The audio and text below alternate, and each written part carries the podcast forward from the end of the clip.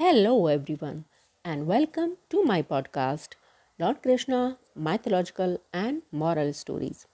This is season 2, and in this season, all of you are listening stories about Lord Rama. In the season 1, all of you have listened stories about Lord Krishna. So, till now, all of you have listened about Lord Rama's birth, about Lord Rama and his uh, mischievous, his naughtiness, and Rama as a hunter. Did you know that Rama was a hunter? No, I'm sure, I'm damn sure that nobody knew about it that Rama was a hunter. And now let us see what happens in the next this podcast. What this story is about. Says Vishwamitra lived in Dandaka forest. He regularly performed prayers, yags, and yoga with many other sages.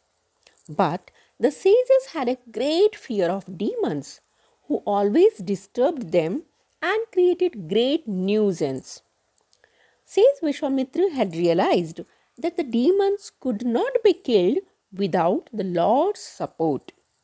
Fed up with the demons, one day Sage Vishwamitra went to Ayodhya to meet King Dashrath.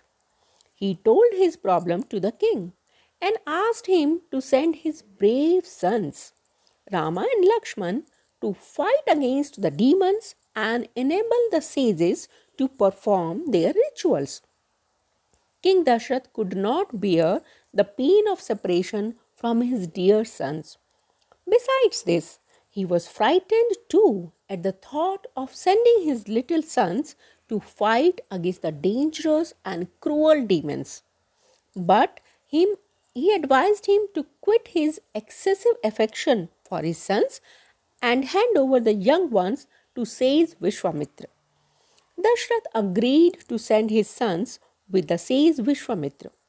Rama and Lakshman took the blessings of their parents and teacher and left with the sage Vishwamitra for Dandaka forest. Sage Vishwamitra felt honored that the brothers had even left their family for the sake of his protection. So keep listening. This was the, the story about Sage Vishwamitra and about the Lord Rama and Lakshman. So keep listening my podcast and stay safe, stay tuned and be happy until see you in the next podcast. Till then, bye bye.